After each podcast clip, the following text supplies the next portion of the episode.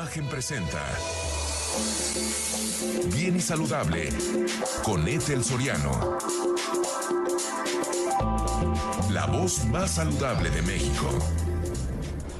Forma de hablar de bien y saludable, que desearle a Ethel feliz cumpleaños, que este sea uno de muchos, muchos, muchos años más de éxito, salud, bienestar y armonía en toda la familia y en su trabajo. Felicidades, Ethel. Ay, wow, muchísimas gracias, gracias de verdad a todos, gracias a mi producción. Hoy cumplo años y para mí eh, el cumplir años, ustedes saben, quienes me conocen, que es una bendición. Eh, para mí eh, siempre es... Eh, ¿Qué les puedo decir? Como eh, honrar la vida viviendo, viviendo porque se cambia en un segundo y quienes hemos estado muy cerquita de la rayita lo valoramos de una mejor forma. Quiero agradecer con toda mi alma todos los mensajes que he recibido, todas las llamadas, todos los posteos, todo y cada uno de las muestras de cariño. De verdad, muchísimas, muchísimas gracias. Créanme que lo valoro muchísimo y las contesto de forma personal y siempre eh, desde, desde, desde esta esencia que soy y que soy el reflejo de todo el cariño que he recibido durante tantos, tantos años. Gracias, gracias, gracias de verdad. Gracias eh, y te doy la bienvenida, doctor Raúl Sansores, neumólogo, miembro del Sistema Nacional de Investigadores, que hoy se conmemora el Día Mundial del Pulmón, además de mi cumple. Que esto usted sabe, querido Raúl, tú sabes que las enfermedades eh, más comunes de los pulmones son el E P O C, que es la enfermedad pulmonar obstructiva crónica, y eh, el asma, las infecciones de las vías respiratorias bajas, tuberculosis y cáncer de pulmón, que en conjunto causan cuatro millones de muertes prematuras al año en el mundo. Así que gracias por ayudarme a conmemorar este día y también mi cumple. Eh, aquí en cámaras y micrófonos. Muchísimas gracias, querido Raúl. Bueno, pues mira que, que, que, que muy, muy apropiado el Día Mundial del Pulmón, porque si pensamos en la pandemia, Ethel, uh-huh. y todos los fallecidos, todo el terrible eh, desastre que hubo en el mundo a causa del COVID diecinueve, pues la gran mayoría de los fallecimientos se debieron a neumonías, insuficiencia respiratoria aguda y aquella que se eh, agudizó en pacientes que ya padecían de alguna enfermedad. Por lo tanto, eh, el Día Mundial del Pulmón es más que, más que nunca bienvenido y es bueno que lo recordemos porque en esa época uh-huh. nos quedamos sin camas eh, para pacientes con insuficiencia respiratoria, nos quedamos sin oxígeno para proveerles a los pacientes con la falla de la falta de oxígeno, y nos hizo falta tanto que pensar en el Día del Pulmón lo tendríamos que hacer pensando en todo lo que esté por venir en términos preventivos, ya no solamente en lo que es el, el actual problema del cáncer, el E P O C, el asma, las neumonías, sino todo lo que podría venir en el futuro. Por lo tanto, tendríamos que estar previniendo constantemente que esto no vuelva a ocurrir y que tengamos la oportunidad de ayudar a los enfermos con enfermedades eh, crónicas y agudas. Sí. Por eso el Día Mundial del Pulmón es un buen momento para hacer una reflexión al respecto de lo que significa en términos reales dar un cuidado eh, directo a los pacientes que tienen alguna enfermedad.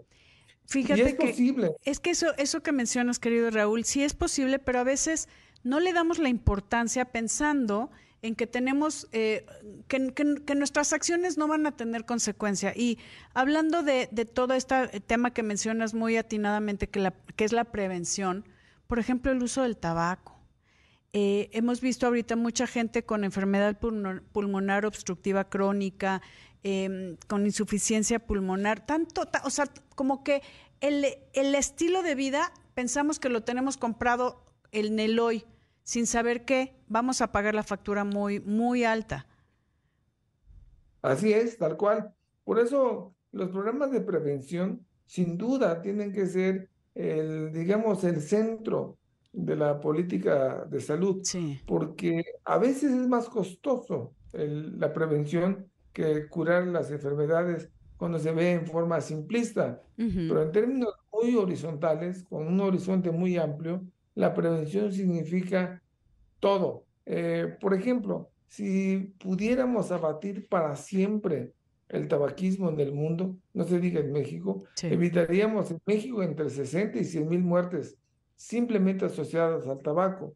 Y de las sesenta mil que seguro ocurren por cuatro enfermedades, que es cáncer de pulmón y E P O C, podríamos prevenirlas en un cien por ciento si no hubiera fumadores. Uh-huh. Realmente vale la pena hacer prevención, hacer campañas muy activas para prevenir que los fumadores sigan fumando y para prevenir que los jóvenes, los adolescentes, incluso los niños, dejen de fumar, no empiecen a, a experimentar con el humo del cigarro de ninguna forma, ni directa, ni indirecta, ni con el vapeo, sí. ni, de, ni de ninguna forma conocida de consumir nicotina.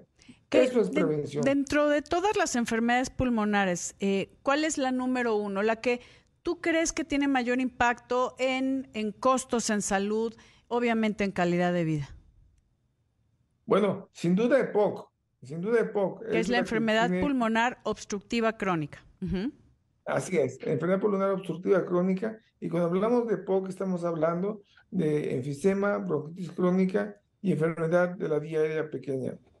Eh, curiosamente, el número de pacientes con E P O C es menor que el número de pacientes con, que tienen eh, eh, cáncer de próstata, por ejemplo. ¿Es o menor? Cáncer de mama, uh-huh. o cervicuterino, pero el costo es mayor. Yeah. Eh, el número de muertes por estos pacientes es mayor incluso que estas muertes juntas. Sí. Entonces, en ese sentido es, es menor el número de los pacientes, porque por tabaco, que son eh, unos veinte mil al año eh, de muertes, es menor que el número de, de otros cánceres, por ejemplo, o menor del número de, de, de, de, de, del cervicuterino, sí, de muertes, el número de enfermos. O sea, sí debemos, y yo les pido, voy a una pausa, pero les pido que hagamos una reflexión de, y, y, y tal vez si tienen gente cercana con E P O C, por ejemplo, eh, que están, eh, tienen, son oxígeno dependientes, pregúntenles si se arrepienten de haber iniciado, por ejemplo, el hábito del tabaco o el no cuidar sus pulmones. Y hoy estamos conmemorando el Día Mundial del Pulmón. Créanme que hay mucha gente que se arrepiente. Ojalá no seamos nosotros. Vamos a una pausa. Doctor Raúl, regresamos, amigos, en un momento. Estoy platicando con el doctor Raúl Sansores, neumólogo, miembro del Sistema Nacional de Investigadores, acerca que debemos de cuidar nuestros pulmones. Hoy es el Día Mundial del Pulmón y lo hacemos con información para que hagamos conciencia juntos de, eh, pues de, de todos los daños que nos ocasionamos, muchas veces por decisiones eh, propias, otras veces por circunstancias ajenas a nosotros, pero eh, que sí es importante tomar acción y tomarlo, tomar acción de forma eh, prematura o de forma adecuada, querido Raúl, que muchas veces no le damos importancia a las decisiones de hoy y lo vemos y pagamos el precio muy caro eh, en futuro. Entonces, sí, sí creo que es un tema que vale la pena que retomemos y que hagamos conciencia con la gente. Sí, sin duda, sin duda. Y, y hablábamos del tabaquismo, pero uh-huh. eso eh, que es importante, a veces en los fumadores puede convertirse en no importante, porque no hay síntomas, uh-huh. desafortunadamente. Bueno, eh, parece eh, tendencioso, pero eh, un fumador puede ser un gran consumidor de cigarros, que fume veinte cigarros al día durante diez, veinte años, y sin embargo no tener síntomas. Y eso, eh, de alguna manera, sirve como un incentivo para seguir fumando. Eh, por lo tanto, la recomendación, tanto fumadores como no fumadores, es que si tienen algún síntoma, que ya busquen ayuda, porque la ayuda temprana es preventiva. Por ejemplo, eh, la tos es el síntoma probablemente más común uh-huh. de todas las enfermedades respiratorias. Sí. La tos eh, en, con respecto a los pulmones puede significar el síntoma pivote para, la, para el anuncio de alguna enfermedad que eventualmente puede ser delicada. Asimismo, en este sentido, todos los asmáticos, casi todos los asmáticos, el noventa por ciento de los asmáticos tienen tos. Y la tos puede incluso considerarse por el paciente y por sus familiares como parte del estilo de, de vida de esa uh-huh. persona. Creen que es su tic, su forma de ser. Ya saben que llegó Pepe porque oyen que tosió ahí en la sí. cocina. Y, y no le da mayor importancia hasta que se desarrolla la enfermedad, hasta que se desarrolla una, una exacerbación o una complicación de la tos y terminan en urgencias. Si alguien tiene tos, que pida ayuda, que busque ayuda con un especialista. Y si es fumador, que ni lo dude, porque tos combinado con el cigarro puede ser el anuncio, por supuesto, de asma, pero también sí. de E P O C, bronquitis, de bronquiolitis, de enfisema, de cáncer o de alguna otra condición pulmonar. Hablando de, de la tos y de, de estas detecciones tempranas en alguna enfermedad pulmonar, además de la tos, es, es que haya algo que podamos hacer, eh, que aunque no tengamos ningún tipo de sintomatología, ni tos ni nada, para checar cómo están nuestros pulmones, por ejemplo, desde una placa de tórax, una espirometría o algo que nos indique de que estamos bien o de que hay algo y sí. hay que eh, tomar acción. Sí, sí, sí, eso es una recomendación muy temprana, eh, en particular a los fumadores. Eh, si eres fumador y no tienes ningún síntoma, no importa, hazte una espirometría. Uh-huh. La espirometría puede detectar eh, cambios tempranos de la función pulmonar que indican que tienes o estás desarrollando E P O C, bronquitis crónica o enfermedad de la vía aérea pequeña. Y en este punto tiene tratamiento, tiene curación y no esperar a que esto progrese. Sí. Lo mismo ocurre para los pacientes asmáticos que tienen simplemente tos o, o que tienen esa historia de alergias, de uh-huh. rinitis. Simplemente les dijeron que tienen rinitis y sienten un síntoma, este es interesante. Muchos asmáticos se quejan de sensación de opresión en el pecho okay. y una necesidad de hacer suspiros frecuentes. Como abrir, ¿no? no Como abrir la vía. Uh-huh. Hacen continuamente así y son sus familiares quienes les dicen, oye, ¿por qué haces tantos suspiros? Él uh-huh. no sabe de qué.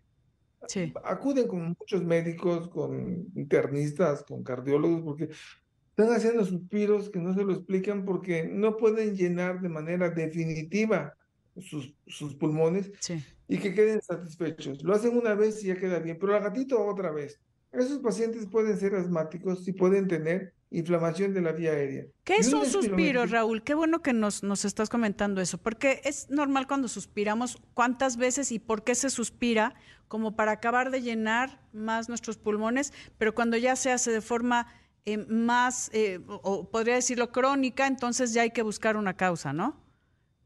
Así es. El, el, el suspiro es un mecanismo que tiene el, el sistema respiratorio para despegar los alveolos y los bronquiolos más pequeños que suelen estar medio cerrados uh-huh. por cuestión de falta de uso, por falta de ejercicio. Entonces, eh, eh, es normal que eh, para reparar esta, esta oclusión transitoria sí. hagamos entre ocho y doce suspiros este, al día. ¿Al día es normal? Este, a veces ninguno, a veces ninguno. Si eres sí. una persona que hace mucho ejercicio, y ya con la hiperventilación secundaria al ejercicio, ya se despegaste toda la vida y sí. pudo haber estado cerrada. Pero si no lo haces y eres medio eh, sedentario, sedentario uh-huh. entonces haces una vez, ya consigues abrir con una buena respirada lo que estaba cerrado, y ya quedas contento hasta dentro de dos ah, o tres horas. Qué interesante. Horas. Nunca había preguntado cómo es un suspiro. ¿Y un bostezo? Que también va muy relacionado eh, el con... El bostezo suele, suele... Bueno, además del sueño y, y sí. el fastidio, el bostezo es una estrategia para encubrir un suspiro. El paciente ah. en realidad tiene suspiros, pero no suspira porque le parece, pues, por alguna razón, un bostezo como si tuvieran mucho sueño. O estuviera, y eso está bien, ah, porque a veces, sí. sí, sí, porque a veces en una reunión, uh-huh. ese bostezador puede dar la impresión de que está fastidiado, siendo que en realidad está haciendo suspiros, y el suspiro, Ethel, déjame decirte el mecanismo del suspiro, es el suspiro de una respiración profunda, es una respuesta de inflamación bronquial localizada. Los bronquios cuando se inflaman tienen receptores nerviosos que los mandan al cerebro uh-huh. y el cerebro re- recibe la noticia de que hay inflamación en los bronquios. Esa inflamación, el cerebro lo trata de reparar mandándole más, más respiraciones, más oxígeno, a través de suspiros, haciéndole así, no te preocupes, tienes, tienes inflamados los bronquios, no te preocupes, ahorita te mando más respiraciones. Pero, y con eso se soluciona. Eh, que eso es este. cuando ya se hace crónico, o todos, o, por ejemplo, como dices, está bien que suspiremos, quien no es muy, muy activo, quien es algo sedentario, este, que tienen que hacer más suspiros para despegar estos, estos pequeños alveolos, que es pues la unidad donde se hace la, el intercambio de oxígeno. Pero cuando es, cuando ya se hace de forma crónica, entonces ya es importante, como decías, buscar el porqué. Así es, así es. Este, y, y bueno, termina con el psicólogo, Ethel, porque eh, la mamá lo, se, se percata de que el niño está haciendo muchos suspiros, sí. El niño no sabe qué le pasa porque no sabe expresar que tiene sensación de falta de aire o uh-huh. disnea, eh, suele ser un niño pues un poquito... ¿Melancolicón? Eh, sí, y que no se mete mucho a los deportes, prefiere las... las las actividades más, pues, más pasivas, música, sí. más, más sencillas, porque sabe que el ejercicio puede desencadenarle sensación de falta de aire. Querido Raúl, voy rápido a una pausa y regresamos con más información del Día Mundial del Pulmón. Volvemos. Platicando con el doctor Raúl Sansores, neumólogo, miembro del Sistema Nacional de Investigadores, acerca del Día Mundial del Pulmón, que pues este día busca incrementar la sensibilización sobre el inmenso problema sanitario para el mundo eh, que representan las enfermedades respiratorias. Y querido Raúl, eh, nos quedan unos breves minutos. ¿Qué recomendación le darías a la gente puntual eh, para el cuidado del pulmón, de los pulmones? De los pulmones. Primero, si no fumas, nunca no lo fumes. Hagas. Uh-huh. Si fumas, deja de fumar ahorita, no hoy, ahorita. O sea, y, pero, y si es necesario deja... que busquen ayuda, ¿no, Raúl? Hay formas. ¿Sí? Hay formas, hay muchas clínicas. El Instituto Nacional de Enfermedades Respiratorias sí. tiene una clínica de, con un programa extraordinario, muy exitoso, que busquen ayuda. Hay otros lugares, hay muchos lugares, pero hay que buscarlas. Sí. Eh, y hay que dejar de fumar ahorita, y ya. Hay que empezar a dejar de fumar con la mente de primero, con la sí. intención que ya no vas a seguir fumando. Si tienes algún síntoma, por muy leve que sea, entonces tienes una enfermedad leve, que no significa que no vaya a empeorar con el tiempo. Uh-huh. Busca ayuda médica especializada, cuando menos una espirometría, que hay muchos programas que las hacen sin costo, y si tienes síntomas como sensación de falta de aire, no importa qué tanto, busca apoyo especializado antes de que progrese cualquiera que sea la causa de ese síntoma. Es correcto. Y los chavos, que a mí me preocupa mucho ese tema, querido Raúl, el, con el vape, que luego dicen, es que ya no es un cigarro, o el, el que es calentador de tabaco también, que ya no está la combustión, pero sigue siguen metiéndose cosas a sus, a sus pulmones, que no, no es oxígeno. Así es. Eso del vapeo es muy importante, porque ellos creen que es menos dañino que un cigarro convencional. Sí. El higo, por ejemplo, tiene un montón de nicotina. Pero el problema de eso es que contiene nicotina, y la nicotina es altamente adictiva. Sí. Y lo que ha encontrado la evidencia actual científica es que muchos jóvenes empiezan con el vapeo y luego progresan a dejar el vap o combinarlo sí. con cigarro tradicional y convertirse en fumadores establecidos. Es uh-huh. lo que hay que evitar. Así es. Y para eh, estar checándonos nuestros pulmones, querido Raúl, el tema de detección temprana, de si hay tos, si hay esta sensación de opresión, también hay que buscar y actuar de forma eh, inmediata para evitar que esto se vaya complicando y que lleguemos a una detección tardía, ¿no? Que es la mayoría de los casos. Por ejemplo, ni Dios lo quiera, pero sí sucede, hablando de un cáncer de pulmón. Así es, así es. No dejar pasar ningún síntoma, ningún síntoma en las enfermedades pulmonares es menores.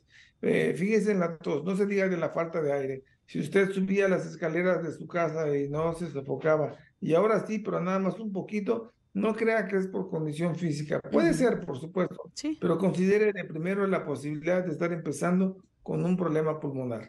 También, y los niños también, ojo con eso, estos niños que se cansan mucho, que no rinden en un partido de fútbol normal o jugando en el recreo, también necesitan estar checando sus pulmones y obviamente sí, su corazón. Eso es muy importante. Este es un mensaje para las mamás sí. que están en una fiesta, están los niños jugando y sus niños son los únicos que después de estar corriendo, jugando, terminan tosiendo.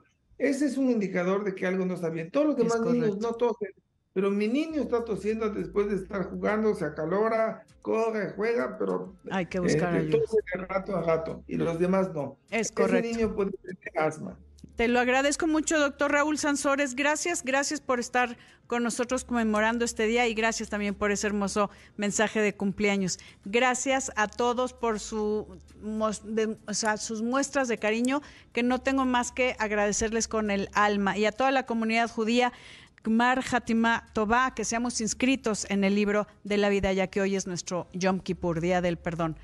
Y gracias, gracias por acompañarnos. Gracias, querido Raúl, gracias, amigos, gracias. Y siempre, siempre les pido que, por favor, para estar bien y saludables, se cuiden mucho. Gracias. Imagen presentó Bien y Saludable con Ethel Soriano, la voz más saludable de México.